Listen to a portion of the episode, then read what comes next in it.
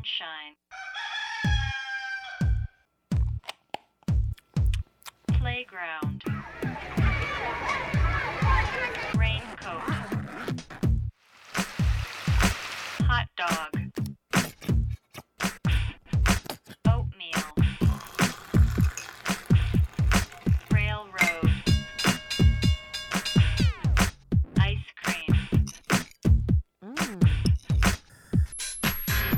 AB ABC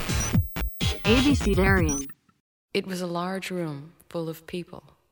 all kinds. And they had all arrived at the same building at more or less the same time.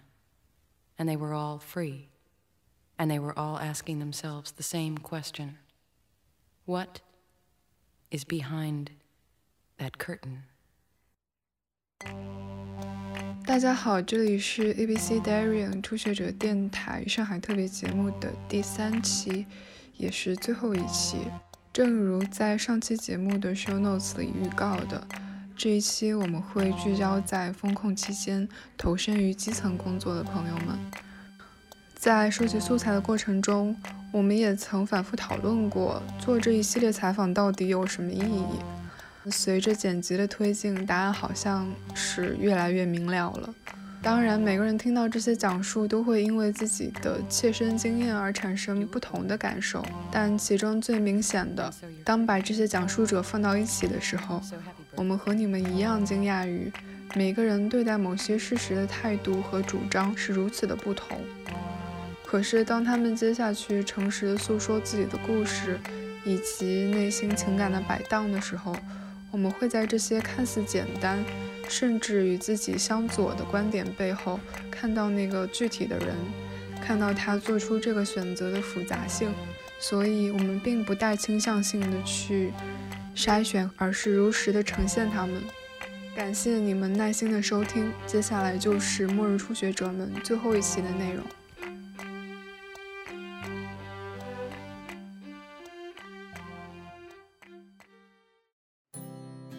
现在很卷啊，还有设计师呢，给我们每天做那个疫情日报，呵 呵每天做的可好看了，就，感觉像一个学生会。就我在黄浦区，我住在市中心，靠那个新天地这边，就是市中心的市中心，这边都是一些些老的小区，人口比较密集。比较麻烦的是老年人很多，因为他们年轻人他们的小孩很多不住在这里。然后要么就是一些打工的年轻人，这也是我当志愿者的原因，因为我有过经验，我知道会发生这样事情。然后我二零二零年的时候在宜昌的时候，我也在我们小区当了志愿者，我也是搬菜的，然后这次也是搬菜的，就是这个是每天的体力劳动，然后其他的很多 脑力劳动，因为很呃事情没有这么简单，本来不是我的工作，但是我也要做的，比如说关心老人。有些老人他没有办法下楼的，然后我就得给他们送过去。好多老年人他想抢菜，但是手速没有年轻人快，抢不到接龙，然后我就得帮他们带，或者是教他们。然后比如说核酸码呀什么之类的，他们不会弄，不会用手机，我就得帮他们弄。老年人有的时候他呃不太好意思讲，也也怕麻烦我们，就是有的时候。家里没有吃的啦，或者是手机上想买一个什么东西，他不会买，所以有的时候得得我我去帮忙，因为这个东西还是要互相关照嘛，对吧？看到了很多人间真情，所以是一个新鲜的体验呢，就是第一次了解到了这么多不同的邻居，然后都不一样吧，每个人情况不一样。我们这里还有残疾的人，就得上门慰问嘛，然后送东西啊什么的。社区也会给他们发免费的，呃，每栋楼都会有一个楼长，然后一个志愿者，就楼下还有很多人在从卡车上卸货下来，然后分发，就是分完一栋楼是多少多少，然后就轮到我们搬上楼。啊，还有还有团长啊什么之类的，还有好几个就是买物资的，然后还有开会的，制定什么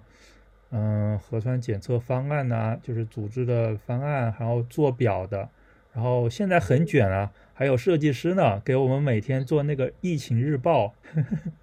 我还问他是不是插画的，他不是的，设计师他也不是，是不是做广告的？也不是，每天做的可好看了，就感觉像一个学生会。我最开始也以为我就是个搬东西的、搬货的，但是现在我现在被架上去了。这些大爷大妈每天都找我，你能不能帮我，小伙子？你能不能帮我买个东西？小伙子，能不能教我用一下手机？我现在就被这些大爷大妈架上去了。我每天晚上还消毒，就是就是给楼道。给了我一个小喷壶，然后消毒，所以就是这些 小事情，其实也不是什么大事情，所以平时就挺忙的。然后前两天都是每天早上一睡醒就是几百条短信，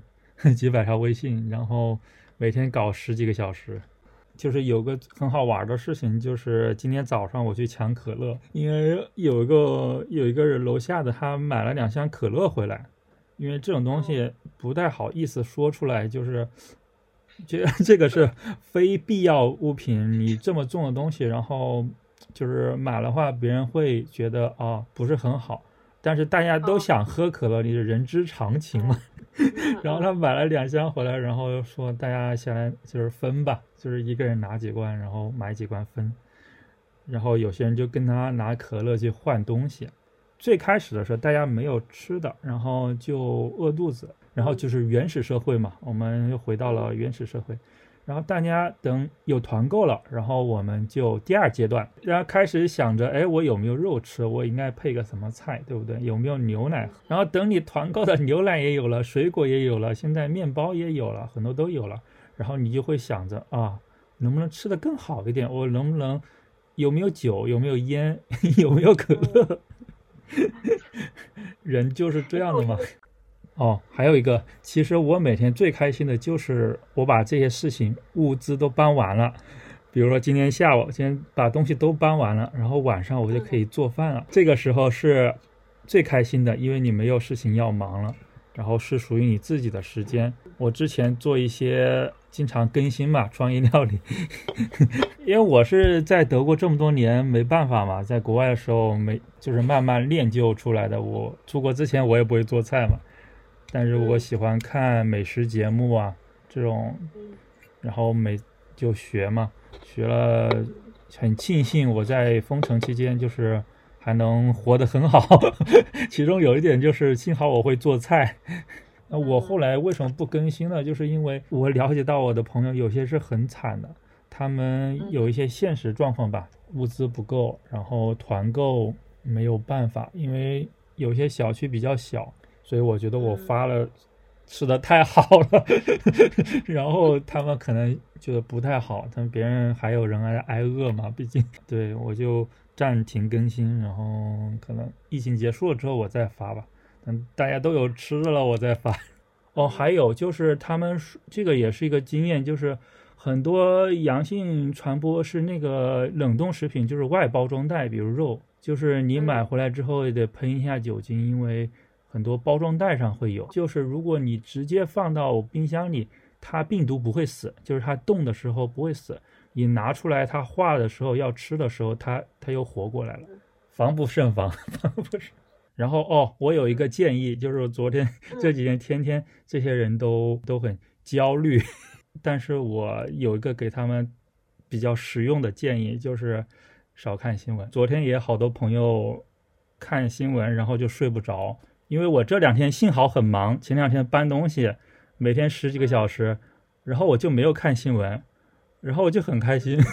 嗯，因为你有自己要做的事情的话，你可能就没有时间去关心一些其他的。我因为我们在基层对这老百姓，我们很多事情我们也做不到，我们只能就是做一些尽我们所能力做到事情吧。反正改变不了什么，但是总能帮邻居一些忙还是可以的嘛。呃，解封了之后，我就会专注于自己的事情了，因为我网站上很多东西还没做好。啊，希望我接下来有时间，然后赶快开始工作吧。已经已经十几天了，这都没有工作。我手边现在看的这个是花间集，因为我不是就是有时候写点诗嘛，然后比较喜欢这种温庭筠啊，这种花间词派啊，这种晚唐的这种，看看，比如推开窗户看看外面的风景啊，然后有的时候就看一看，哎，正好是春天来了，他们描写的一些景物啊，稍微能够舒缓身心一点，就很适合春天现在来来看一看嘛。等会儿我要去给他们消毒，睡觉之前就是大家关好门窗，然后就我就走廊上消毒一下。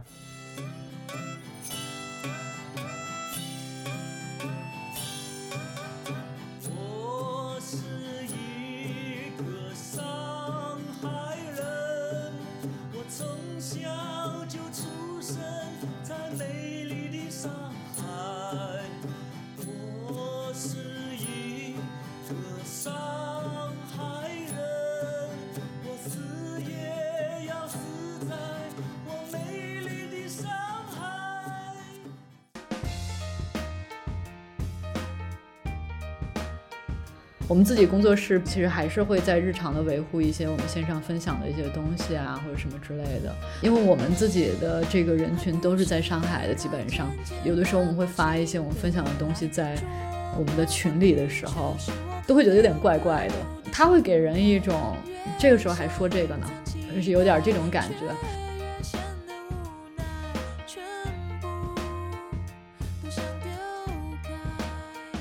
这个小区里边，其实大家，我自己是觉得，可能大家就是比较早的开始有了这个互助的这种小组之后，嗯，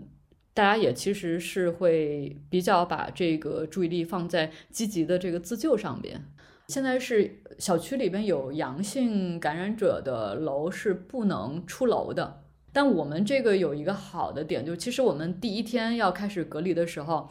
呃，我们下去做核酸嘛，我们就看到每一个楼门口其实都挂了一个铁链子，就是没有被锁起来的铁链子。有一种我马上就要被锁起来，然后就是有一个非常好的点，就是因为我们有业主马上就去说，就是在跟物业说，觉得如果要把大家锁起来这件事儿是特别不合理的，因为如果这时候发生火灾或者是什么之类的，大家逃不了啊。后来就是没有锁，这个铁链后来就是被拿走了，就还好。可能第一周的时候其实有一点像度假，第一周的时候还觉得，哎，我最近不用上班。呃，因为我们这边的这个小区，就是因为在上海，大家会说那种一直没有查出有阳性的小区叫做就是决赛区。呃，大家我这个心态就也是，我觉得五天，哎，我们这个决赛区应该是 OK 的。但第二个周时候，大家其实已经开始就是幻灭了，就大家知道这个解封是不太可能的，而且我们自己楼里开始出现，呃，有一例，然后有两例，有三例这个阳性，然后大家就开始进入那种觉得要囤积食物的恐慌，因为其实决赛区的人才会一开始的时候囤的东西不够，所以我们在第二个星期的时候，我就开始 产生了那种自救的本能，然后就开始去。呃，比较主动的去当团长啊，然后想给楼里的人买这个，大家一起买东西，所以每天早上五点五十五分的时候，都都在想去抢什么叮咚啊，然后什么所有的 APP，后来就发现你自己个人抢菜这是不可能的了。就开始进入这个团购的这样的一个渠道吧。然后这个面包的事儿就是也挺有意思，因为面包的事后来出这个工厂后来出事儿了，工厂里有人查出来阳性，然后我们都懵逼了，就是吓死了。呃，当时也是有经有经营无险吧，因为我们那个呃另外一个朋友的小区，他是最早发给我这个工厂就查出来有阳性的一个公告，就别人发给他。然后他是负责团这个面包的，然后别人就在质问他，就他的这个小区的人都在找他，然后要求这个团长给大家退款，但是其实这是很不合理的一件事情，因为这个事情跟他没有关系。呃，我其实我也有点害怕面临这个情况，所以我我自己就是也有点怕，但还是就是有跟大家说，就是现在有这个情况。但呃，我们自己这个小区还好，就是大家非常的 nice，就是没有人这样啊，而且就是有一些我们自己楼里的人吧，就是还挺好的，大家会说那个。我我其实没有想到大家这么淡定，比如说有人会发表一些让我就甚至觉得甚至有点离谱的那种发言，他就是说说啊，就当我吃了疫苗吧，然后 然后也有人说那种呃类似于什么，就他就说不怕有阳性，就只怕没有面包吃，就我还真是挺担心的，因为如果两百个人有人中招的话，就是对整个小区的影响其实还是比较大的，嗯，然后但基本上就是。大家最后其实有来安慰我，就他们就会说没事啦，就我们都随便就无所谓的之类的，因为他们都觉得，嗯，可能关到现在，大家都觉得我们小区已经有一些阳性的案例，大家其实没有办法比较早的解封，所以其实都有种感觉，都有种无所谓了的感觉。其实对我来说，做团长最挑战的就是太花时间了，就是基本上每天就是都在这个事情上，我可能有五六天吧。完全没有自己的时间，就就感觉比我上班还要忙，呃，可能有二十个小时，你都老得在看这个手机，然后因为就是信息也很多，我其实上个星期也睡得也不太好，就睡得非常的浅，然后有很多事情大家都会开始，我自己觉得这个里边其实大家也开始有点模糊这个呃一些界限的这些东西，慢慢的就会变成说有很多事情他们都会来找你帮忙。然后我自己可能也会在想说，那这个帮助别人的这个边界是什么？就是我其实还是需要保证我自己的一个正常的生活，然后再去做一些额外的事情。呃，其实从上个星期开始，那个朋友圈还有微博，就是那种求救的，还有就是一些求助的这种信息，其实会更多一些啊。我自己也会刷很多的新闻。然后也会就是这社会性的这种抑郁吧，就肯定是会会感觉比较强烈。但呃，这两天开始，我自己比较有意识的会少刷一些手机，然后会把注意力呃放在自己还要做的一些事情上面。然后我自己可能前两天跟我的另外一个朋友聊天的时候。他就是说，他其实每天都会刷这些信息，然后被这些信息影响挺大的。但是他又觉得说，这些信息其实很快就会被删掉，然后后来就是可能会很快又像是可能会被辟谣，然后就变成就好像这个事儿没有发生过。所以他他就说，他决定开始做一些整理和记录，因为反正他都会刷的。然后我跟他聊完之后，我自己其实也会。多一个这样的视角来接受这些信息，因为之前其实会觉得更被动一些，然后现在其实会觉得，嗯，可以作为一个这段时间的这种经历者，然后来保存一些。就比如说我自己生活在上海的话，我自己最主要的一个感觉就是，你会感觉是一个呃泡沫一下子被狠狠的戳破了，就炸了。然后里面所有的人都发现，这个就是原来自己原来是生活在泡沫里的，对，会发现一个真相吧。我觉得这，而且这个这个真相不像是以前的有一些社会事件，比如说之前铁链女的这种事件，会让人觉得会让女性群就是大家觉得哦，作为一个女性在这个社会的里面生活是非常不安全的。但是现在的这个事件是让。所有的不同的年龄、不同的性别，几乎是所有的人都意识到自己在这个社会里面是没有保障的。嗯，这个，所以它的这个影响力非常的大。我觉得其实有一个比较大的转变，对我自己个人来说，其实我有因为。比较多的这些，就是大家共同经历的这些事件，其实某种程度是有被迫的要更关心自己的周围的这个世界的这种感觉。这以前的话，其实会更多的会只是在想说啊自己的一些发展啊，自己的创作。但可能这两年，其实疫情之下，然后还有一些社会事件的话，其实有点像是自己的那个小世界跟。外面的大世界就连在了一起，因为它就是都跟你是有关的。在这个时候，其实也会去想，就是想有好多事情，可能有的时候很困惑，会觉得到底是怎么回事儿，然后特别想把这些事情给弄明白。但是，嗯，可能在这种时候也会发现自己其实用来思考这个世界的工具是特别匮乏的，就是我觉得其实就是很不够的。嗯，所以。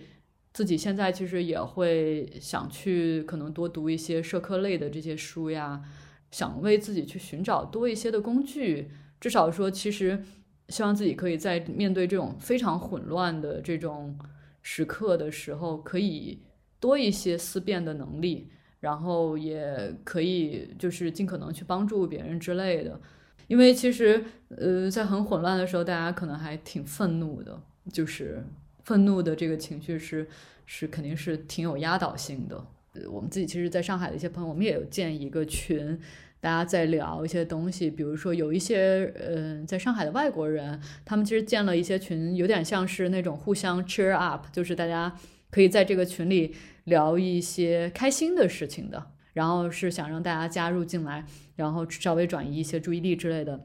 呃，有一些人可能会觉得说啊，你们这个时候怎么还就是想着要开心啊，或者什么之类的，嗯，但是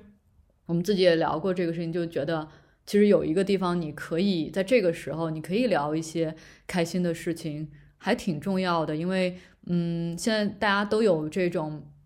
代入性的这种创伤体验，嗯，还是比较多的。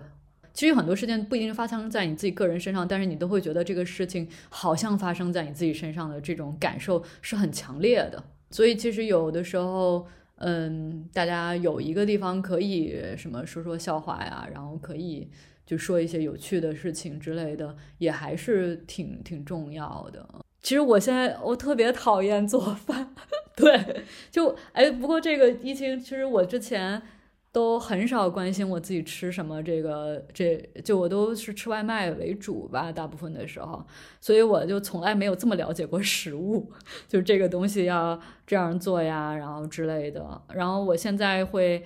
为了少做饭，所以我就会在有一天做后面三四天的这个量，然后我就每一天都吃这一样东西，就是就是为了让自己减少这个做饭的时间啊之类的，嗯。呃，但但还是会比以前做的更好，因为我以前几乎完全不做。对，然后我自己其实有帮我们的邻居喂猫嘛，嗯，但后来我是发现他家的微波炉我是可以用的，就是他其实他的冰箱现在都是说让我随便吃，就我帮他喂猫嘛，然后他就可以，他正好去出差了，然后我也感受到说，你如果有一个宠物的话，真的是非常非常担心的，因为它就是处于一个。非常矛盾的状态，它又想要回家来照顾猫，但是他来了回来之后，他就要面临有一个风险，就是如果他感染了，他的猫就会有危险。就他其实他不回来，他的猫才不会有危险，因为嗯他不回来家里是没有人的呀，就猫也不会有可能会面临的这个问题，所以现在就是他可能还是会选择不回来先。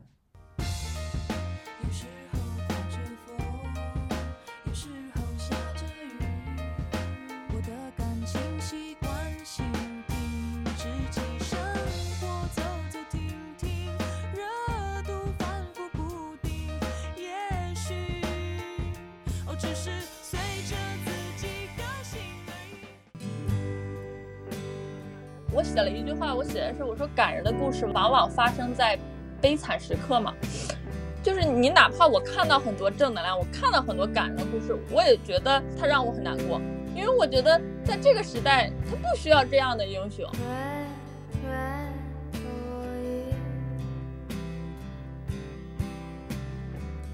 Just like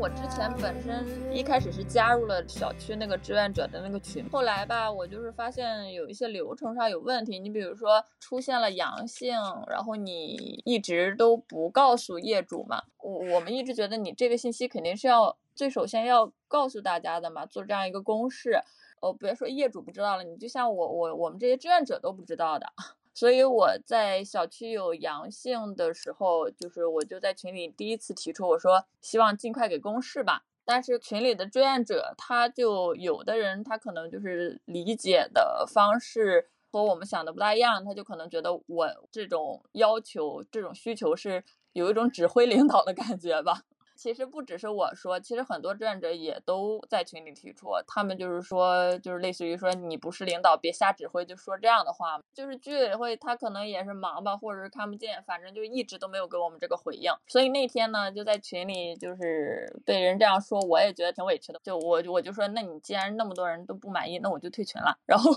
我就我就把那个群退了之后。第二天又核酸检测，我就没有去帮忙了嘛。然后结果就看到就是没有防护服了，那个时候已经都很紧缺。那些阿姨啊，或者是就年龄比较大的叔叔啊什么的，都是穿那个雨衣在那儿。然后他们看到我，他们就说：“小谭，你快回来吧，说我们都很想你。”他们那些人的意见你就不用管他，大家都知道什么意思的。然后说你不来的话，你看。就是只能我们上了，就这种感觉嘛。然后那天之后，我就呃挺难受的，我就看到他们这个都没有防护服了，已经就是物资紧缺。然后所以当天晚上我就去，我说你们不要舍不得用，我去给你们募捐防护服这样的一个事情，在那种业主群嘛，我就发了一些通知，让大家有钱出钱，有力出力那种感觉吧。然后就是给他们。弄了三百套防护服，三百套那个防护面罩，然后三百份鞋套。就是第二天就早上是六点吧，联系居委我说我捐的物资到了，给他们带过去。然后当天又继续在在这个志愿者那块干，然后他们又把我拉到了群里。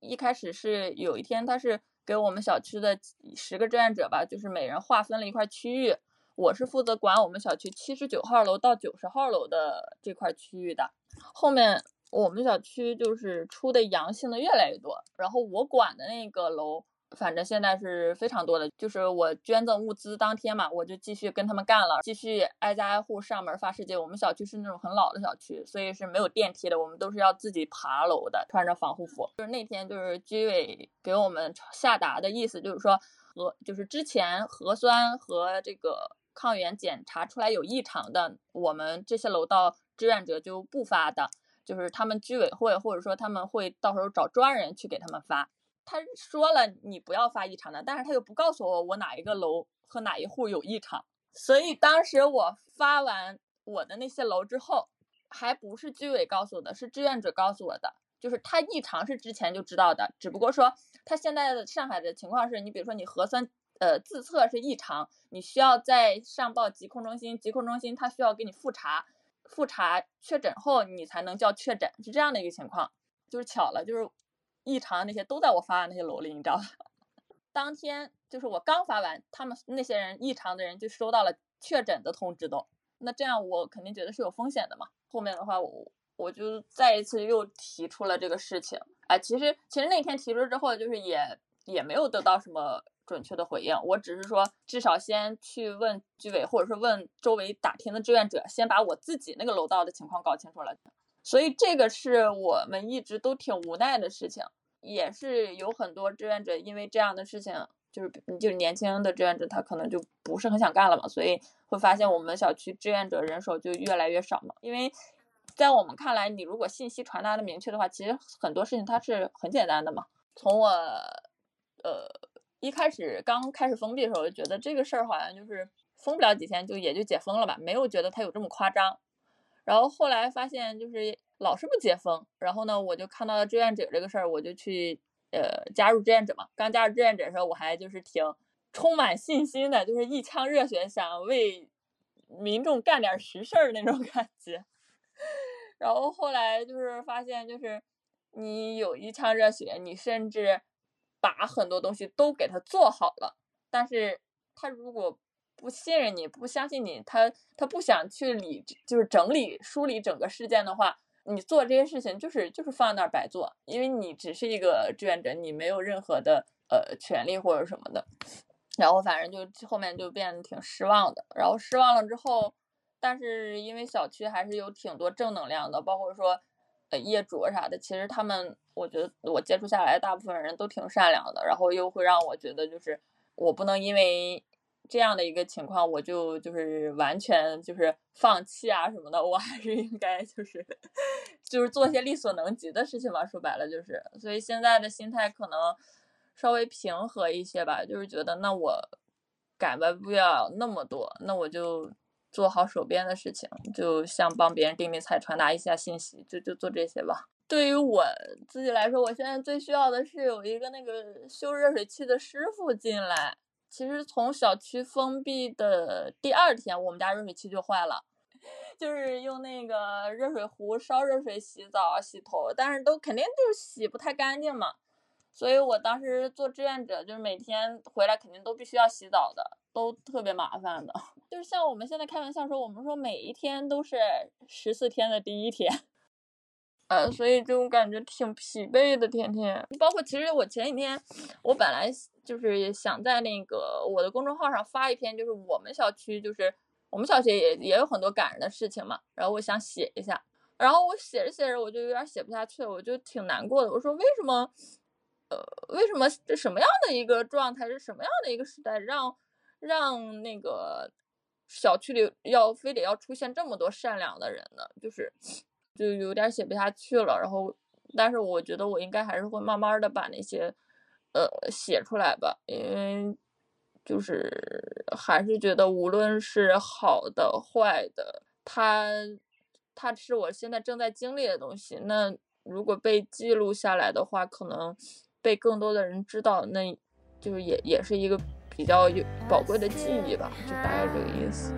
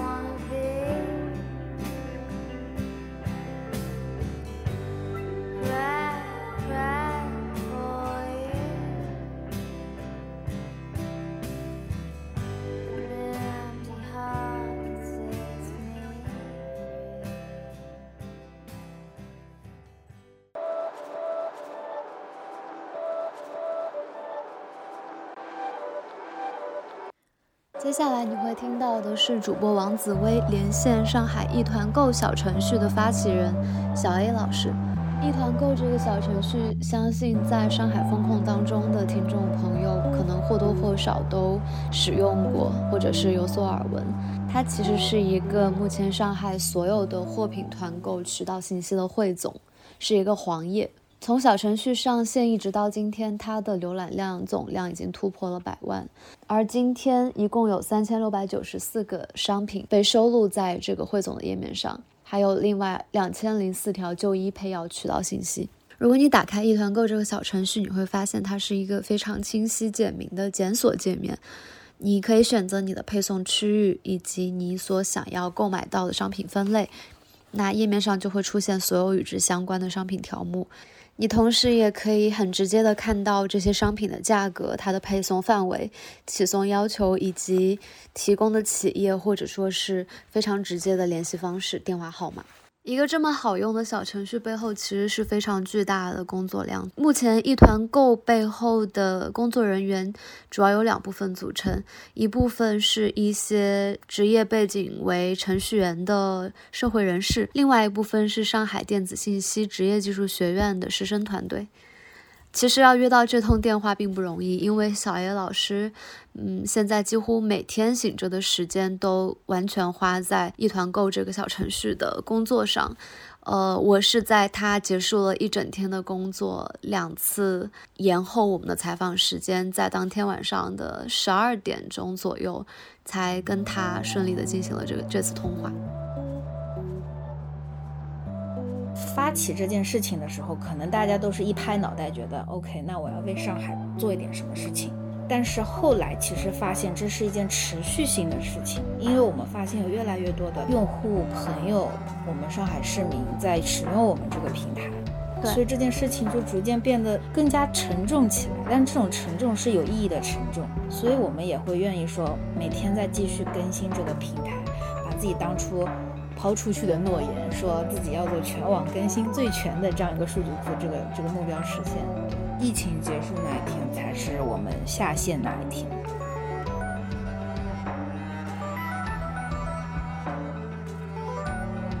就是第一个问题，其实想听一下你现在一天是整天都在投入这个一团购的工作吗？你一天的工作流程大概是怎，你的生活是怎么安排的？因为我本职工作我们是做呃培训的嘛，那因为疫情，所以我们培训都停掉了。然后，所以我现在等于全天都扑在这个一团购这个这个上面，就早上起来，然后洗漱一下，然后看一下公众微信号后台的反馈，然后有一些什么意见，有意见的话就反馈到技术那边，啊，或者有些鼓励的话就发群里鼓励一下大家，因为大家做做这么多天也挺疲的嘛，如果能有一些鼓励的话，可能能对激励团队更好做下去。嗯。嗯，然后就安排数据整理的工作，把，嗯。因为我们有一支搜集数据的队伍，然后上午的话，一般我们就把各自所在地的一些团购的信息，然后都发在群里面，然后中午的话，我就一边吃饭，然后一边做一下筛查整理的工作，把需要的一些信息再提取出来，提取出来，然后下午交到录入的小伙伴手里，小伙伴进行一个录入。然后中间的话，嗯，也会穿插各式各样的临时出现的一些一些一些内容，比如说后台有一些反馈说这个数据有些什么问题啊，你就跟进一下。然后另外的话也，呃，因为我们做这个内容也是想让更多的人用嘛，所以说也会带一点宣传的工作在。然后就是看怎么样能在群里就是散散播一下我们这样做的这个平台的一些信息。差不多就是这样子，嗯对。您是在什么契机下，就是我看到在朋友圈发起了这么一个？对，当时我就是因为上海当时已经封了挺久了，就是团购这件事情已经兴起了，大家为了生存下去，我们就是不管是居委也好，或者说是小区里面的同胞也好，我们只能自发的组建一间团购，然后保证大家物资上的一个充沛，因为现在抢菜真的很难。叮叮咚啊，或者说大润发啊，每天就开放那几个时段，要不然就网站瘫痪，要不然就是你手速不够快，所以说就是抢不到菜。所以我说我们就自发的，其实大家都开始自己组建自己的团购队伍。那团购队伍一出现之后，我就发现这样的问题，就是说很多官方账号他也在嗯每天发布一些他那边整理到的一些一些信息，团购信息。嗯那同时呢，一些自媒体的美食大号，他也有他的渠道，他在整理他的团购信息。嗯那还有，同时有一些供应商，他自己又通过他的渠道，在自己的供应商渠道里面发布信息。所以说，信息其实每天迭代的特别快，然后又特别多。对于消费者而言，他没有办法比较，或者说我了解到哪个信息到底是真实，哪个是虚假的。所以说，就是在这样的情况下，我觉得，哎，其实我们是不是可以做个黄页啊？对我还漏了一点契机是什么呢？就是我发现抢菜的都是小年轻，我们长辈这些人好像被这件事情排除在外了。对，呃，对，比如说我我身边我自己家里，因为我母亲她正好是医护人员，然后医护人员她有的时候那个去参与那个疫情检测的话，然后医院有的时候会发一些物资给他们。嗯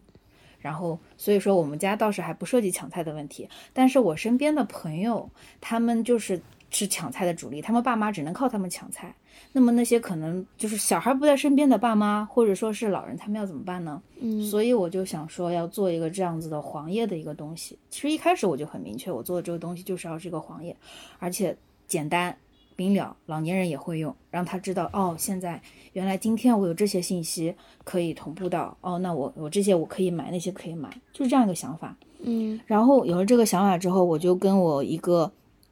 技术的朋友沟通，嗯这是我十年的好朋友。啊，然后他因为专门是做爬数据的，嗯嗯就是网页上，比如说今天我有哪个数据，他是专专门做这个的。哎，我说老王，你有没有办法，就是说爬一下，比如说网上现在有多少的这种信息信息？我说我们可以简单做个黄页。嗯然后他也了解到我这个想法之后，他觉得 OK，哎，可以试试看。但是他发现一个很严重的问题，就是说现在这些基本上，嗯，我们的朋友圈里面出现的团购信息都是以图片、海报的形式的。对，那如果是这样子的话，其实它是没法爬的，对的，搜索上会有一个问题，它没有办法把嗯这个数据简单的，比如说通过一些程序代码就爬下来，它没办法这么做。嗯所以我们两个就决定先做一个文档，我们试试看人工。如果来爬这个数据的，来收集这个数据的话，有没有可能把这个文档做下来？然后做下来了之后，我们再看怎么做下一步。所以的话，我们两个就先弄文档，弄了一天一夜吧。嗯然后弄完之后，当时我就想说，那要实现这个黄页，如果只是这个文档，那依然不解决老人的问题，因为当时我们在。呃，朋友圈也已经看到有别的朋友转发的其他人整理的一些这种实物团购的文档了，但是这些文档有一个问题，就是你在线人数多了之后，它其实特别的卡。对，包括我们年轻人很卡的时候，你都不知道哪条具体的信息在哪里展现，很难很难调整，更不要说老年人，他们放大、缩小啊这些可能都用的很不利索。嗯所以我就觉得我们肯定还是要按照自己最初的想法，要做这个黄页，把这个形式展现出来的。嗯于是呃我们就是身边也没有找到合适的，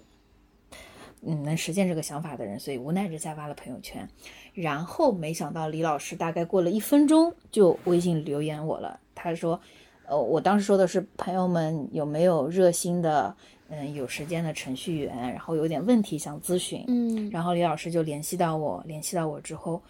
他我就跟他说了这个想法，嗯那我说这个是公益的事情，他说 OK，那没问题。他说他去找肖佳老师这边的团队，看能不能对接一下。然后没想到肖佳老师也一口答应下来，嗯然后拉了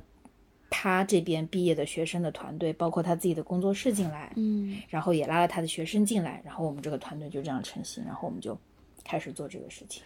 所以这个李辉老师之前是您就是工作关系当中偶然认识的一个人，是吗？，对，呃，李老师是他们学校的，相当是一个信息的对接人，在我这边他是这样的一个身份。那我们学校有的时候，比如说对要去企业上课啊什么的，然后我们呃我会找他，然后他那边他们学校也会有一些老师，然后进企业给企业上一些课，所以我们就这样认识了。对对对。啊，明白明白。那您就是您之前有去参与社区的志愿者吗？或者说你们这个社区在这个之前团购是什么样的一个状况？还有呃，居民他们的物资情况是什么样的？我之前的话，嗯，因为当时刚开始的时候，不是政府就开始发大礼包了吗？然后我我妈妈这边他们是民盟民盟这个组织，然后就组织他们要去呃一个农业社参与分菜，嗯。就是说把那个农业社把菜都拉到他们农业社里面，然后现在需要志愿者一包一包把它分成一包一包的，然后他们再有货车去拉，拉了之后再拉到社区里面，然后居委再举行分菜。所以当时我们就参与了这个把菜一包一包都分出来的这件事情。嗯嗯然后对这个事情也给我挺大的触动的，就是你得做这件事，你才知道这件事真的做起来是不容易的。当时我有看到微信热搜里面说发到的菜都是一些烂叶菜啊什么的，对，但是我们志愿者其实也是我们收到物资的这些人，我们是非常非常小心的在挑这些菜，因为我们也知道有些菜像是芹菜啊什么都特别容易烂的，嗯所以说我们也没有替那个农业社的老板省心啊什么的，就是烂的菜我们都一律不要，我们只挑好的菜进去。而且他说当他一个礼包我只要六斤，但是我们往十斤的装。我们就想这些菜，反正你烂着也是烂着，为什么不发到居民手里呢？我们每个人出发前我们就说好了，我们不会替老板省钱的，我们就要把这些菜一定要发到百我们自己老百姓的手里。所以我们都很小心装这些菜，但是实际遇到的问题是什么呢？就是你这些菜装货车的时候，大家为了快，大家只能往上扔。我们没有那种升降梯啊什么，你说搬家的时候那种东西，对吧？是把这些菜一通过升降梯怎么还移到车里，很小心的往下，做不到的。到后面就是一辆一辆卡车，它要堆起来山一样的菜，是，那怎么往上堆？我们只能是人，真的没有办法。嗯无非是说我们装菜的时候诀窍是这样，比如说一些嗯不太容易坏的菜，像土豆啊，或者是那种卷心菜，比较实在的，我们压在最下面，嗯然后上面放一些绿叶菜，这样就比较不容易坏。嗯嗯对，所以说在装的时候，还有装卸的时候，这些菜如果碰到了挤压，确实是会有一些烂的问题。是是，嗯，但是也不是不是说政府或者说社区故意要给你烂的菜，到我们这边的时候至少是新鲜的，而且我们一包完，马上马上货车就运走，马上那个货车最多最多一个小时，一定一定能到市区，嗯，就是把这些菜分到大家手里面。对，所以当时我们听到这些菜发到居民手里都烂了，我们也挺难过的。对，嗯，您参与进去是因为您母亲是民盟的，对吗？对对对，她是民盟的，然后她又是医生，然后当时她朋友圈看到他们民盟在召集志愿者做这件事情，她说她要去，但是我不让她去，因为她昨天凌晨四点半出去做核酸，然后晚上九点半回家，第二天他们一早六点，他说他要去名门参加这个活动，我说你这样身体吃不消，已经连着好几天四点半了，我说那我替你去吧，然后他就跟他们名盟的同志商量一下，说行，那就带上我，然后我就跟他们名盟一起去了。嗯，明白了。对。OK，那我们就是再集中聊一下一团购这个。你们现在的团队成员是有多少人？然后角色构成大概是什么样的？这个是我觉得是我们最想了解的一个问题吧。我们现在团队成员有二十多个，然后构成的话，学校这边有一部分老师、同学，包括他们的那个呃毕业生，他们这块儿。然后我这边的话，我们是有一群社会姐妹花，就是我们一直在做这个数据整理的工作。然后包括现在，因为数据实在量太大，整理不过来，因为有很多呃商户他都开始复工了，就是说可以做那个集中采买的这些工作了，所以越来越多的信息出来，所以说电子信息大学这边也有一些在校学生加入了我们这个数据收集的工作。嗯嗯，所以可以可以理解成，就是这个工作它主要就是分为数据收集、整理和呃开发，开发对，是这样吗？对的对的。然后开发的话，也不是说只要开发完就好了，它需要不断的调试，包括根据用户反馈做一些产品的迭代。明白。像一开始最一开始的时候，我们只有一个界面，就是我们单方的用户输入他的需求，然后跳转到他的一个一个结果页。那我们后期就希望，其实用户他有个反馈，比如说我这条数据是是不是失效了，或者嗯说。呃，他想要了解什么样的数据，所以我们现在又加了一个反馈页面。那最一开始的时候，我们也是没有一个呃类目的一个筛筛选的一个选项的。那也是因为当时有用户给到我们反馈说，嗯、我觉得你们数据量太大啦，那我现在想快速的锁定我要的数据，你们能不能给一个类目出来？所以说我们程序员也是加班加点，又把这个类目这一块的一个筛选加了进来。嗯，因为一开始我们上线的时候，其实只可以选择你所在的区域，啊，对，对，然后现在的话，其实它已经不仅可以选择区域，也可以选择商品分类。比如说是，如果你想搜索零食的话，你直接选择零食的分类，那么其他的一些生活用品啊，或者是主食类的，它就不会再跳转跳转出来了。明白。对，那听起来这个工作量真的非常的大，而且可能我理解上有一些过时的信息，你们也需要去核实，或者是把它及及时的撤下来，因为我听说，呃，数据的总量就是还是有限的吧，可能就是。呃，受限于你们的服务器或者是域名之类的，那我不知道，就是做数据维护的这种工作，它的门槛高吗？不高，你们是怎么样去协作的？嗯，门槛不高。我们现在就是用人人力加进来，然后顶上数据筛选、数据更新的活。我们每天上午，所以说各做的工作，因为大家不同的人，大家都在不同的区、不同的社区嘛。对，我们现在把自己社区，呃，小区群里面搜集到的信息，大家抛一遍，然后抛完了之后，我们在每个区的政府号。区域的政府号，比如说像呃有一些三农号，浦东三农啊、青浦三农，或者说是一些呃一些农业号，然后一些政府号，嗯像是上海徐汇啊、闵行发布啊等等等等的号，然后包括消保委发布的一些号，我们把这些号所有的号整理一遍，整理完了之后，再把一些上海的美食的呃微信公众号。因为他们也会时不时的隔两天发一些他们渠道里面的一些团购信息，整理一遍，嗯。然后整理完了之后，我们对我们也会参考，呃，因为还有几个做数据的这个腾讯文档的团队，他们也会更新，然后我们也会看一下他们每天有没有更新的内容，嗯这样，嗯。然后根据这些内容，对，然后我们再进行一个整合。嗯。如果有数据方面的更更新的话，我们就是，嗯，如果他今天发布了，然后前几天也发布了，那么我们就把今天的可能一个最新的套餐数据给更换掉之前那个套餐，因为他这个套餐就很有可能卖完了，对，所以他才他才卖今天这个套餐。对，所以我们在数据整理的时候，我们也发现一件事情，就是有部分商家他在偷偷有涨价。对我刚刚还在跟我那个爬数据的朋友说，他说他们已经，因为他住在杨浦嘛，他说他们已经快连青菜都吃不起了。对，青菜特涨价涨得特别离谱，所以说现在就是这样的情况。然后谁家吃得起海鲜，那都是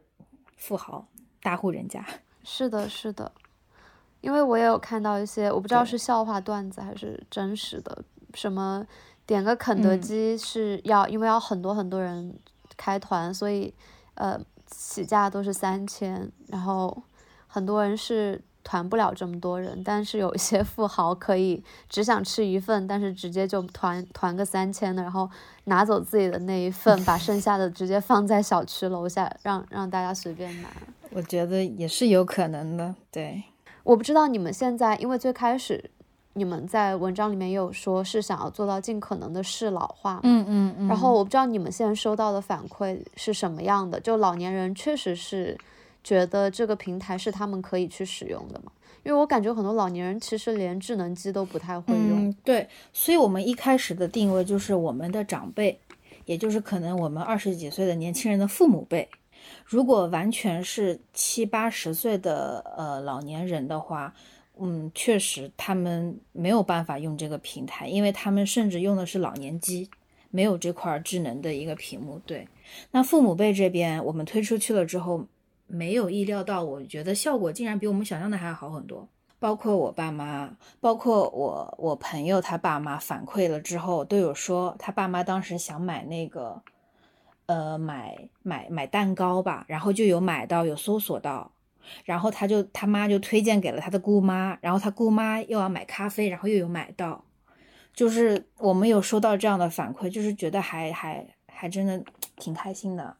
呃，也有后台留言说啊，我可不可以出份力？我以前做过小程序这样子的，然后也有说我这对，也有说嗯呃让我们开打赏，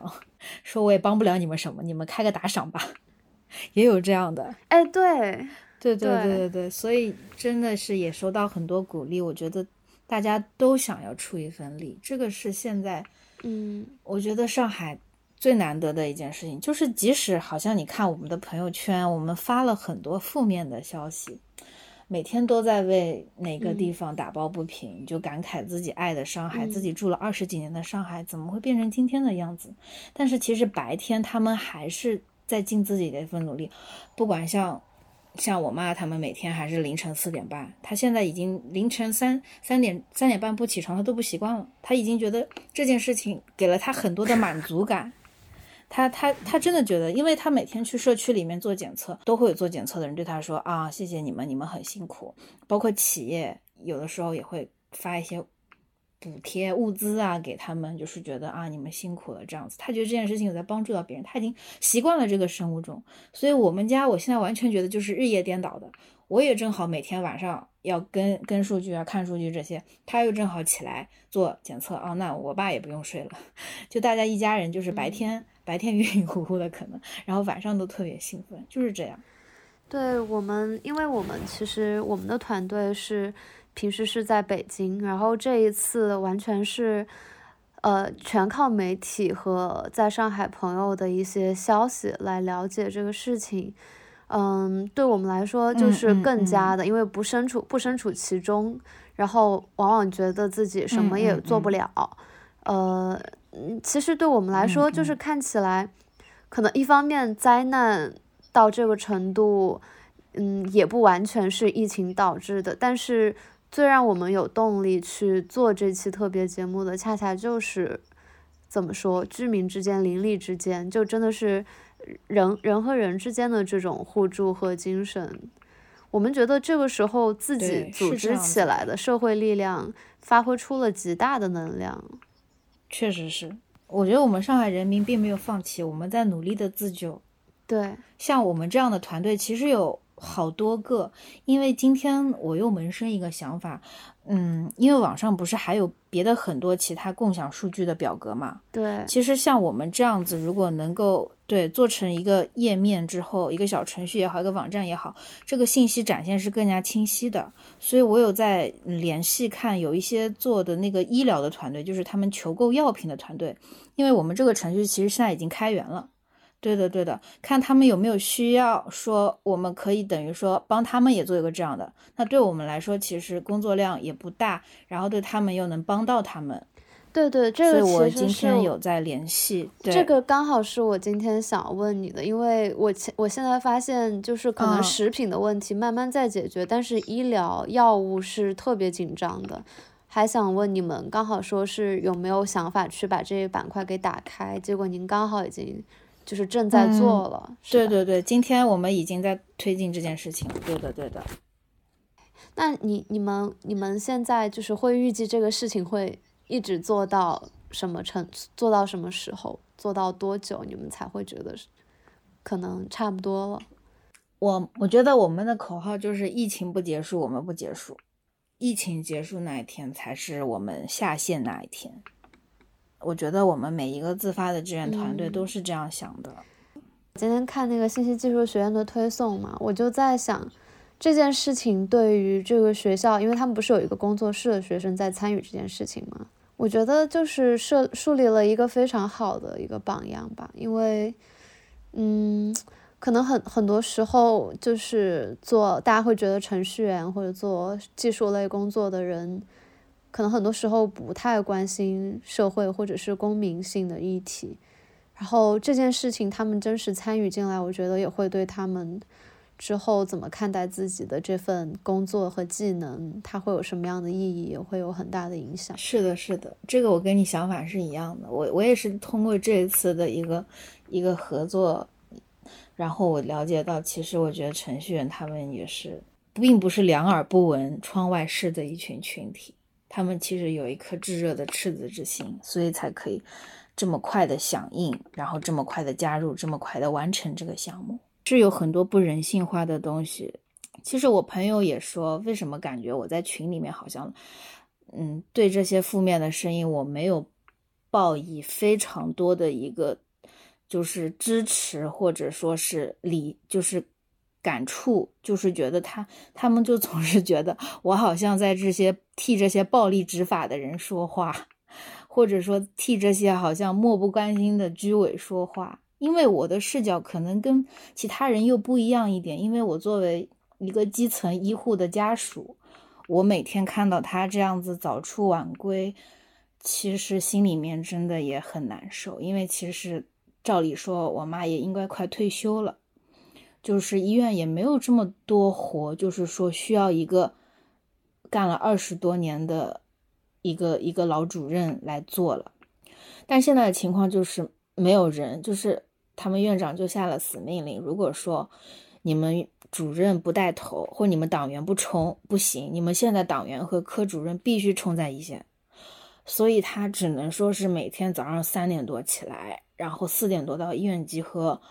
集合之后，然后再去医院，医院然后每天回来几点都不知道，有的时候可能早一点，可能四五点回来，有的时候晚上九十点都回不来，就是这样的情况。然后有的时候去疫情很严重的地方，他就想说，为了不要感染上疫情，然后他就自己在家里面戴两层口罩，然后在那边跳绳，因为他要锻炼自己的一个适应力，完全就是不知道他是怎么挺下来的。就正正常的年轻人，你在那儿站一天都不可能。他们穿穿着那个大白，他是不可以脱下来的，脱下来就是有感染的风险的。所以为了这样子，他就是不喝水，要不然喝水要上厕所呀，他就不喝水。然后平时垫的就是我们的那种安心裤，穿着安心裤，万一想上厕所了，你就，你懂吗？而且现在上海开始升温了，那个大白本来就闷，就就非常非常热。我跟我爸看到就非常非常的心疼。对，然后包括他有的时候回来，他那个口罩他就还戴在脸上。我说你已经到家，你怎么不摘？他就完全已经忘记这个口罩这回事，这已经跟他是一体的了。包括我们居委，其实虽然说我们居民都很配合，但是嗯，我们现在一直是核核酸密筛的一个阶段，你基本上每每天之前有段时间每天要做核酸，然后现在可能是一天隔一天。那居委的这些人其实年纪也都挺大了，他们每天拿着大喇叭就在那边喊啊，你们下来做核酸，怎么怎么样，一遍一遍喊，而且不是说我是为了完成这个任务，可能喊一遍啊，你爱做不做，我走了。嗯，我当然，当然我在自媒体上我也看到有这样的居委，这件事就是哦，我爱干不干，我才不管你们呢，我就我就不管。但我们居委不是这样，我们居委很认真，他会一遍一遍几个楼栋来回喊，然后一遍做完了，他觉得有些人他都认熟脸了，他今天没看到，他还能指名道姓的到到你们楼栋下来喊几零几，你下来做核酸，我今天没看到你。我觉得就是。我觉得就是有这样子一群可爱的基层在我身边，所以当我看到晚上网上那边爆出来的负面新闻的时候，我我确实是有些不愿意理会或者不愿意看。我觉得，所以此刻我们普通百姓，我觉得能做的就是大家都要相信，我们一定要一定会克服这次难关，我们心一定要齐。然后，如果媒体的话，我希望他们不要为了博热度而博热度。比如说，现在最热的自媒体文章是什么？可能就是那样的一些文字发出来了之后，分分钟嗯十万加，分分钟就能给你自己涨粉。我觉得不要这样做。我们当然也想要追求真相，但是我我希望整个大家还是积极的、正能量的克服这件事，宣传一些我们在身边的可爱的基层。我的工作在我母亲这样的医护人员的困难面前都不算任何的困难，我的困难是可以通过我加班加点的做来克服的。我觉得这个作为我们社畜的基本能力，其实这都不叫困难，无非是加班而已嘛，无非无非是头秃而已，这有什么难的，对不对？这个是可以克服的。我觉得医护人员最难的就是他们现在遇到的不配合的情况，这完全就是在。加大他们的一个工作时长，包括有一天他回来了，然后白天他在睡觉，因为第二天他就轮到休息了嘛。当天他可能是十二点回来，第二天他就没有再去做检测，然后早上被一通电话吵醒了。那个电话打电话来，这是他事后饭饭桌上跟我说的。那个电话打电话来，开口就很凶，就骂他说：“我是保供人员，我现在在你们医院门口。”急诊门口，我现在要打疫苗，你们医院不让我进去，你现在给我处理一下。我我妈就说：“那你你你你态度就是不不要这么急躁，我我来问一下什么情况。”我说：“他说我不是这个急诊科室的，我来帮你了解一下，帮你联络行政人，让他跟你沟通一下，可以吗？”他就说：“不行，我现在就是你现在马上立即给我解决这件事情。我是保供的，如果我回不去，我们那边物资我们都没法给你们送，你们百百姓吃什么？就就就就那样就那样子说。我妈就很无奈，说行行行，那我马上给你对接。然后他就找了他们行政人，马上过来，然后了解情况，然后让他让他回去，让他不能让他进去，因为他的核酸报告当时不符合医院进院的要求。嗯，所以你就总是会遇到这样子的事情，每个环节的人。对，现在的情况确实每，我觉得每个环节的人，不管是可能，尤其是像你母亲这样也好，然后可能保供那边他也觉得自己，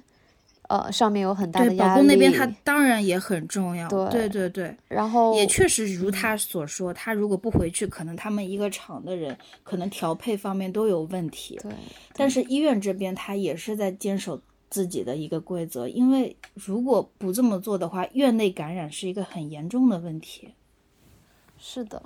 所以这也是哎，那您母亲工作的医院现在还对一些重症病人开急诊吗？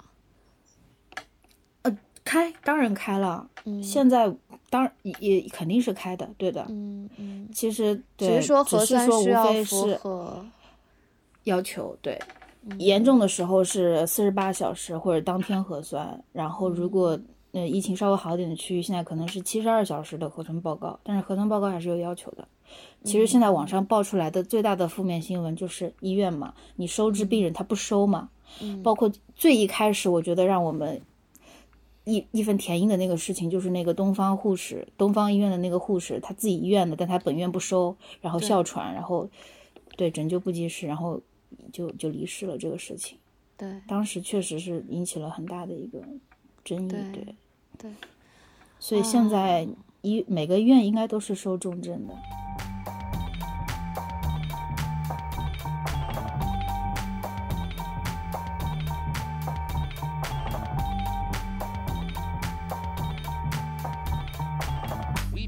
Simple expression of the complex thought. We are for the large shape because it has the impact of the unequivocal.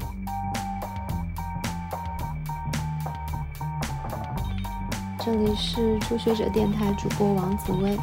今天是二零二二年的四月二十五号。我今天上午一个小时之前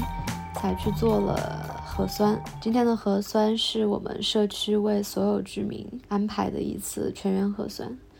就在离我有大概十公里以外的潘家园附近的一个区域，现在已经进入了封控，所有的小区居民都不可以离开他们的小区。对于北京的居民来说，最近这一两天的各种新闻和信号，无疑让大家都有一种冬天快来了的恐慌。大家都非常害怕北京会重蹈上海的覆辙，我们也很担心我们的生活会再一次进入一种看不到止境的停滞当中。今天我马上要电话连线的是上海奉贤区心理协会会长胡红梅女士。其实，在上一次连线了一团购的皮下小 A 过后，我们就开始对这一次风控当中在基层工作的人产生了更大的好奇。尤其是当我们发现这些基层工作者，或许是不无论是 ABC 还是初学者电台，平时都不太会触及到的一群人，但在这一次的疫情风控当中，他们实际上很大程度的参与到了实际的，无论是医疗还是我们的团购、食品供应，以及包括今天我们会谈论到的，在上海的封控期间，许多居民的心中的压抑，甚至更严重的精神问题。We are for platforms because they destroy illusion and reveal truth. 我也会听到一些老百姓的声音，或者我们协会，我们有志愿者也会跟我说一些事情。那我就告诉他，我说我给你一个上海市纪检委的电话，请你去实名举报他。但是我我要问那个年轻人的就是，你有这样的勇气和担当吗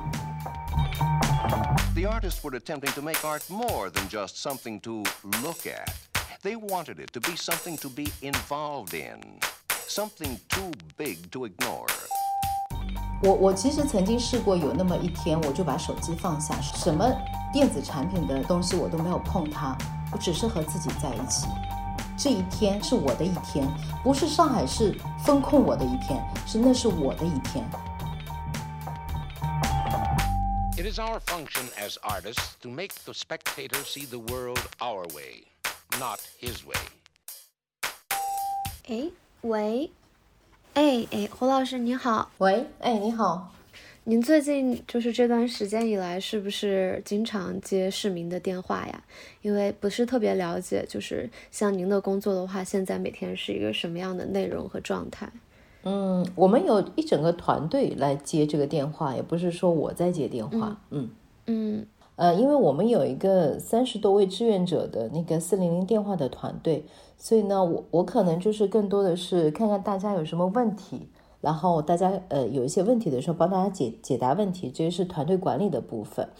那么他们接到电话以后，发现特别难的一些问题，那么伙伴们会告诉我说：“哎，胡老师，这个我们需要你的 support。”那么还有呢，就是我的工作是，嗯、基本上是我最近这段时间就是给大家上公益课上的比较多，就是线上直播的公益课会讲的比较多一点，嗯就各个层面的。我比较好奇，就是因为您说您的团队可能每天都在接各种市民的热线，大家可能在现在风控的状态下，呃，也是蛮压抑的。那像您说到会有一些特别疑难杂症的问题，能具体说一说是怎么样的问题吗？因为我们这个热线呢，其实是我们平时也是一路心理热线，风控以后呢，可能打心理热线的群众呢，会有一些就是不一样的情况，就是可能跟疫情相关的一些情况，就比如说，嗯，我们会遇到。呃，就是准妈妈，她是个孕妇，但是呢，她预产期可能还有个就是一两个星期，那她就会很焦虑啊，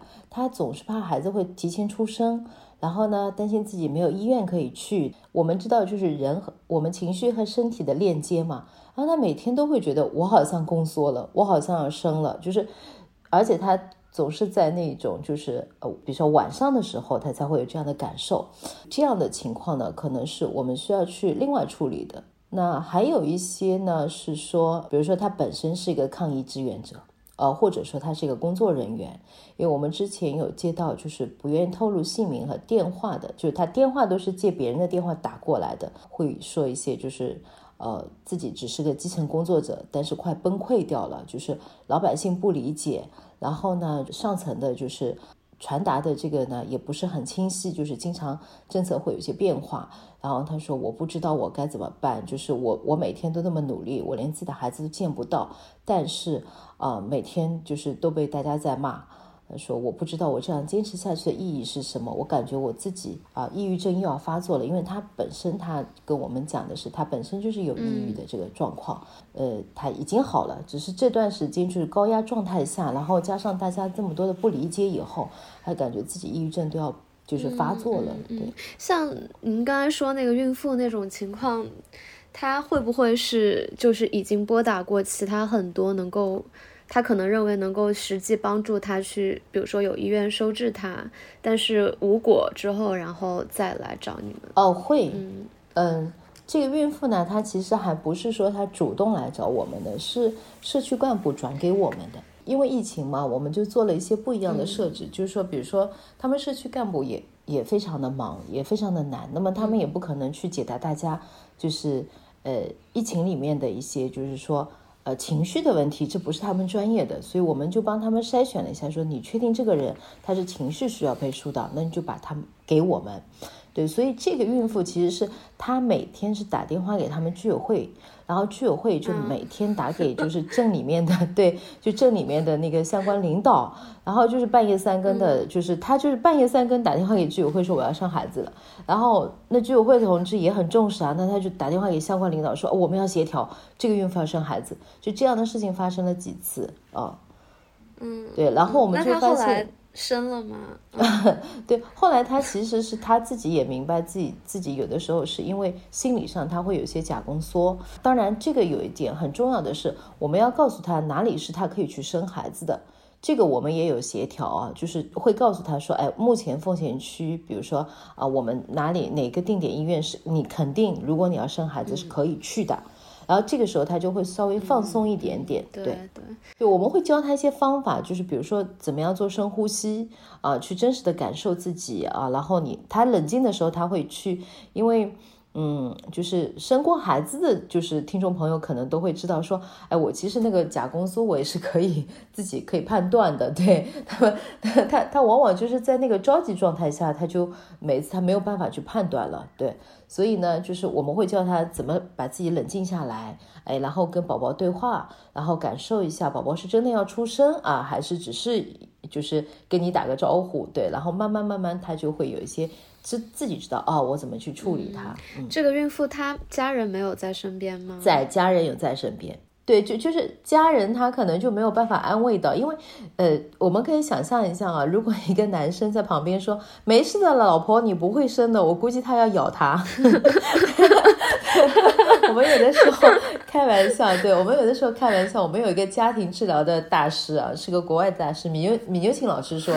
他说你这辈子结婚二十年的话，你可能有两百次想要离婚，还有五十次想要捏死对方。然后我自己想想，我大概就结婚二十年了。我说啊，我说我大概不止五十次想捏死对方，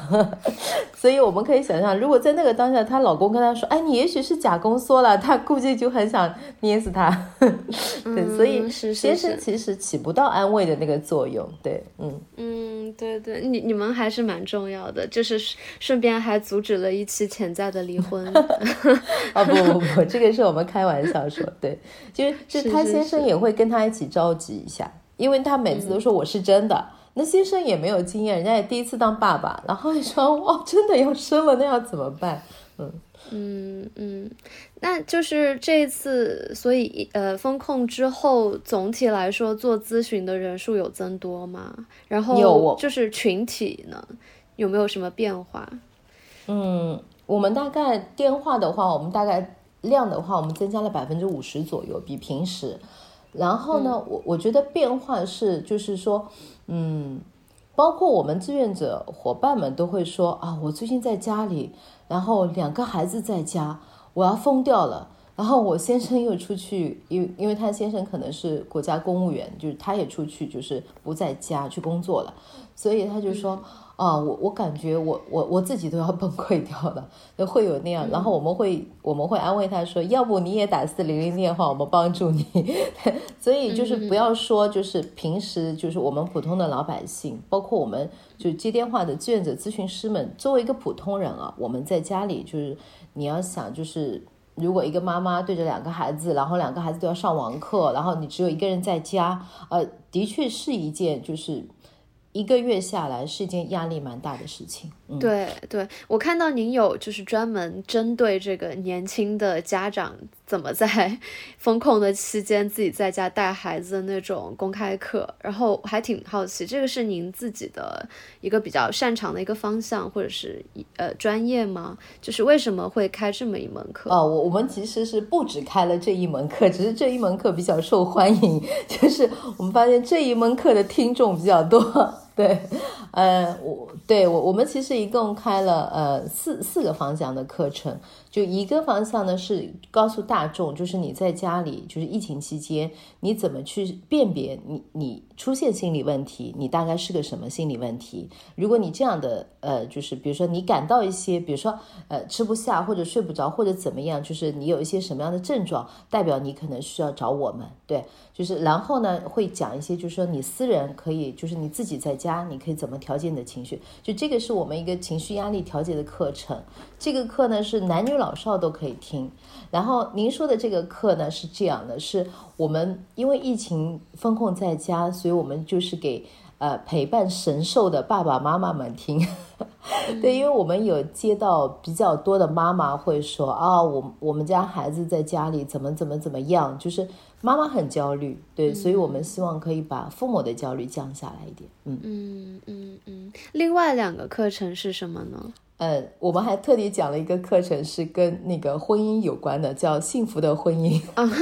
疫情下幸福的婚姻，对，所以这个我我想说的是，说大家好不容易有个有一段这么长的蜜月，是吧？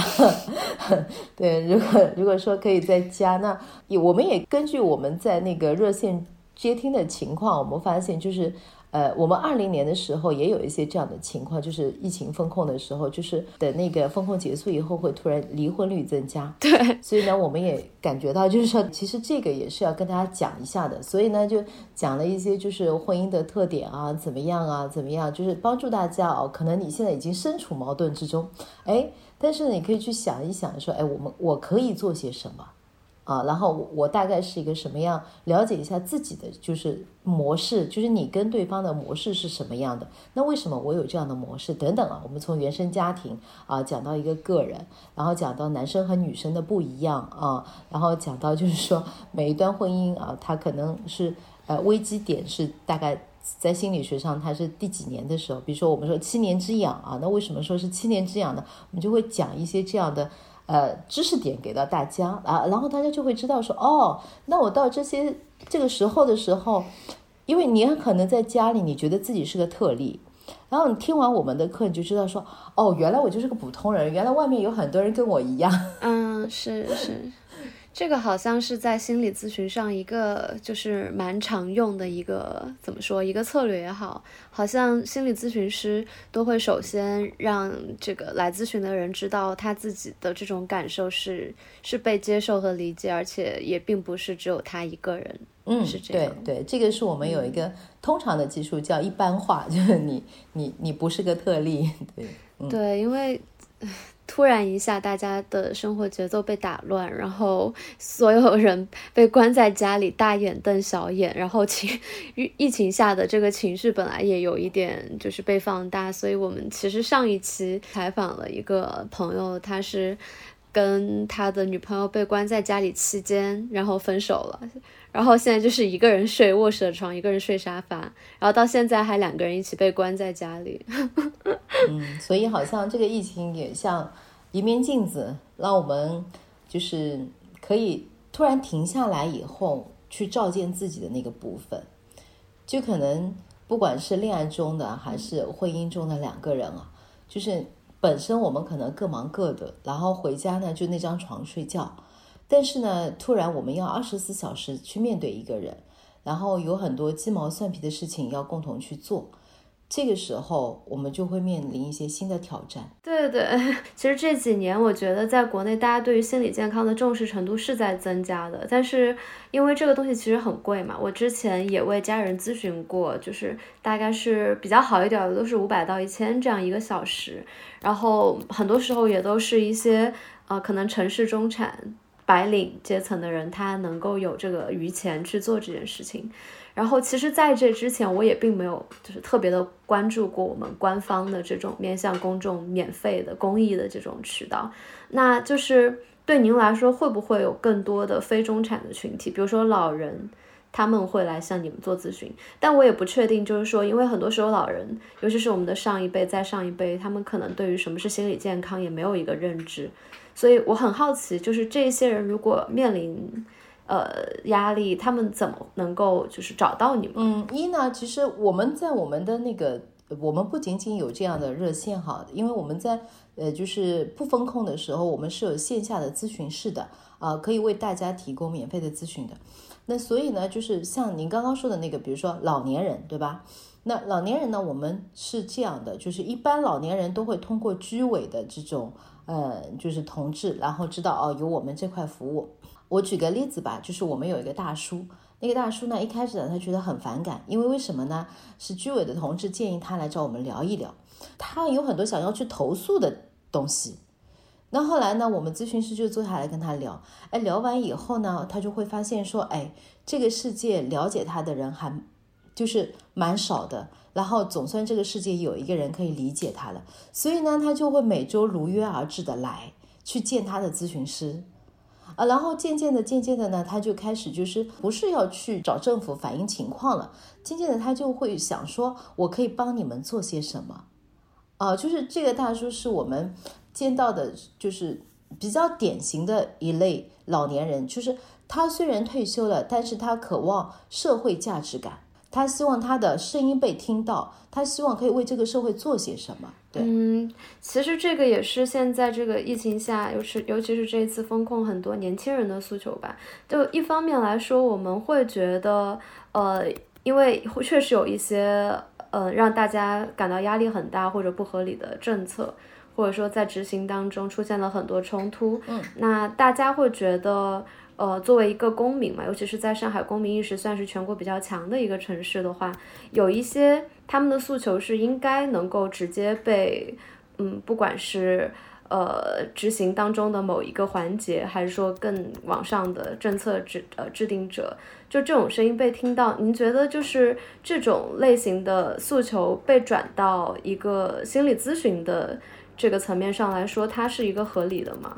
嗯，我想说，在我们这次疫情期间，哈，就是我我给我们志愿者的一个宗旨，就是无论接到什么样的电话，嗯，如果是民生问题，如果是我们心理咨询不能被解决的，也请大家反馈给我。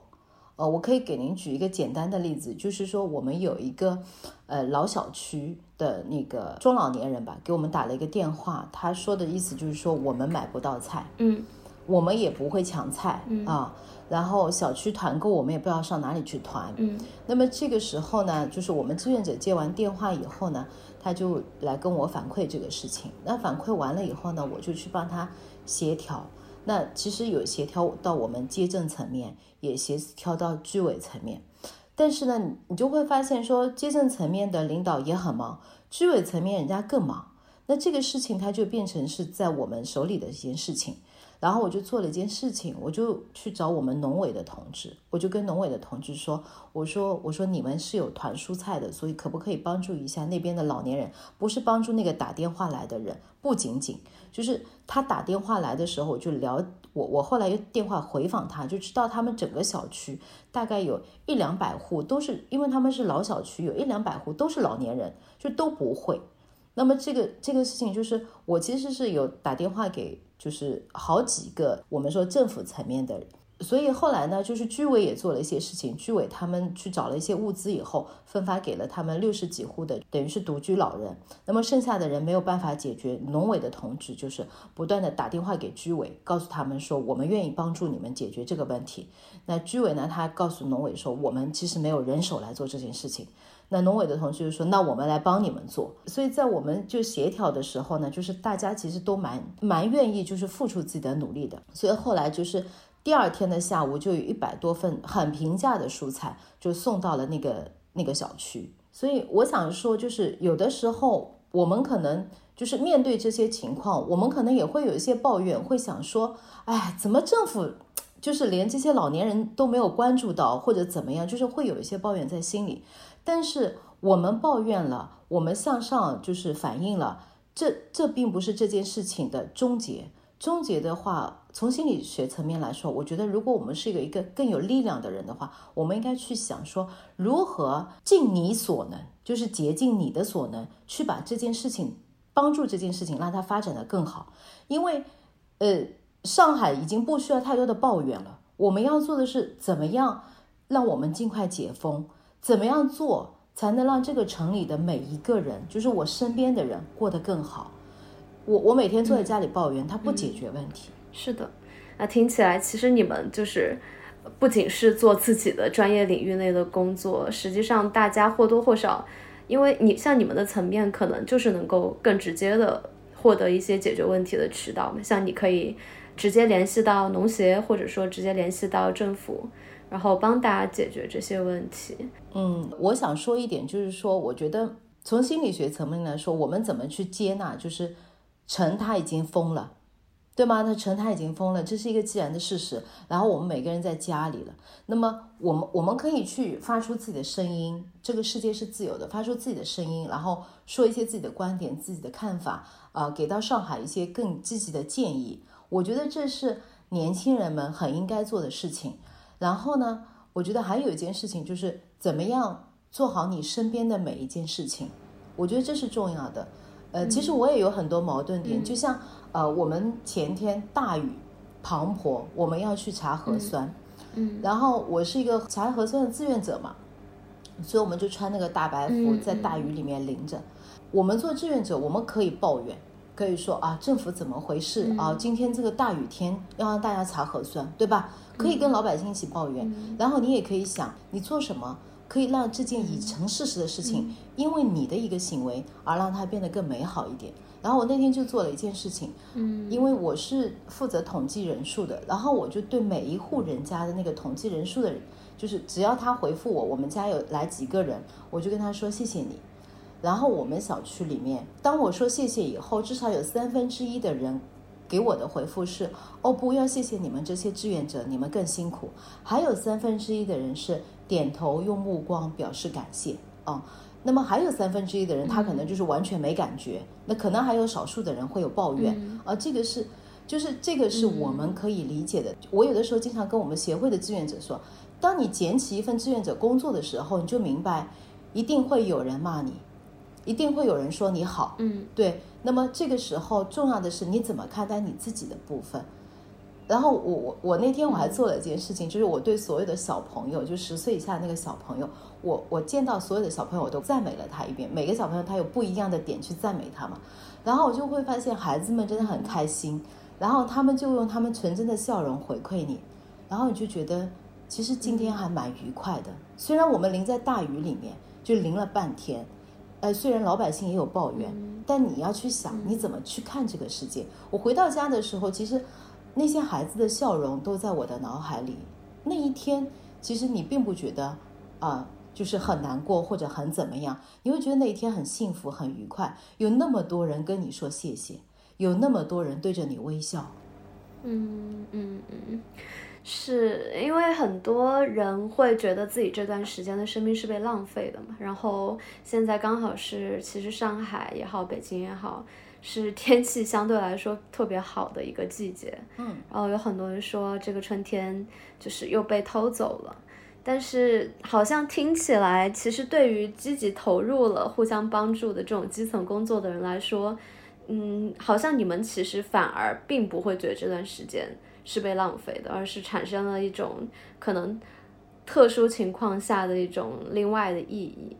不，其实不得不说，就在风控之前，尤其是对我这一代年轻人来说，好像全球化的旅行，然后很丰富的各个地方的美食，就什么东西都是我们想要得到，可能就是努努力就能得到，但是突然一下子变成了一个。呃，寸步难行是一个既定的事实，然后好像我们除了维持最基本的生活层面的需求以外，没有任何事情是能做，然后让自己能够摆脱这种困境的，或者说，要么就是要陷入一种极大的不确定当中，就像所有的志愿者一样，每天把自己的信念和工作投入到呃这种这件事情上，但是你仍然。不确定什么时候这些工作能够收获一个大家最想要的结果，就是立刻结束这这种风控。嗯，对，我觉得这其实是一个，就大家会想说，我做的事情是对的嘛？对，也是跟意义相关吧。因为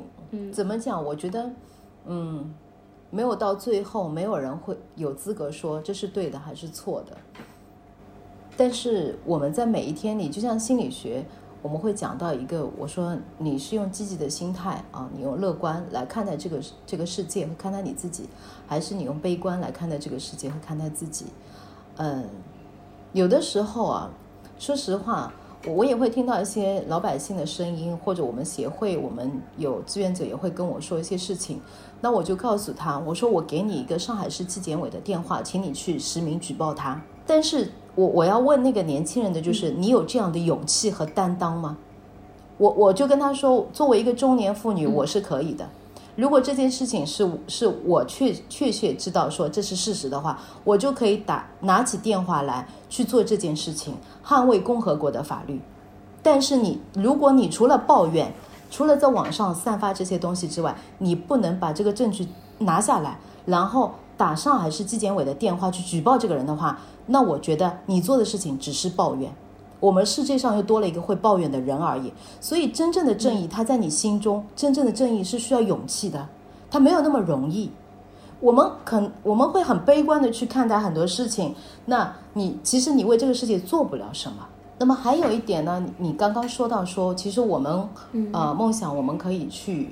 去，比如说世界的任何一个角落去看看这个世界。我觉得嗯。这是一件很棒的事情，呃，虽然我不我不年轻了，但是我也想去看看这个世界。但是我觉得有一件事情是我们内心里也有一个丰富的世界。其实，在这段时间内，觉得自己很困惑、很怎么样、不知道该怎么办的人，可能他需要慢下来，去看看我如何和自己在一起。就我们更多的人，他不是这样，他是不停的在刷手机。然后手机上刷到了各种各样的消息，然后那些消息影响了他的整个情绪。我我其实曾经试过有那么一天，我就把手机放下，什么电子产品的东西我都没有碰它，我只是和自己在一起。这一天是我的一天，不是上海市封控我的一天，是那是我的一天。那我可以为自己做什么？这是我们每个人问自己的。我不知道，我我好像刷到一个视频，是蒋勋老师说的，就是说，趁着这段时间，虽然你不能到外面去看春暖花开，但是你正好可以学习和你自己在一起，就和你自己相处。这个 其实这个对，呃，我我非常明白您说的这个东西，确实，其实即便不是风控，对蛮多每天被信息淹没和被。各种内卷的环境，被各种工作所环绕的人来说，都已经是一个很困难的问题了。就是我相信您在这一次，嗯，风控之前，可能接触到的一些来咨询的病例，其实也是一个人很难跟自己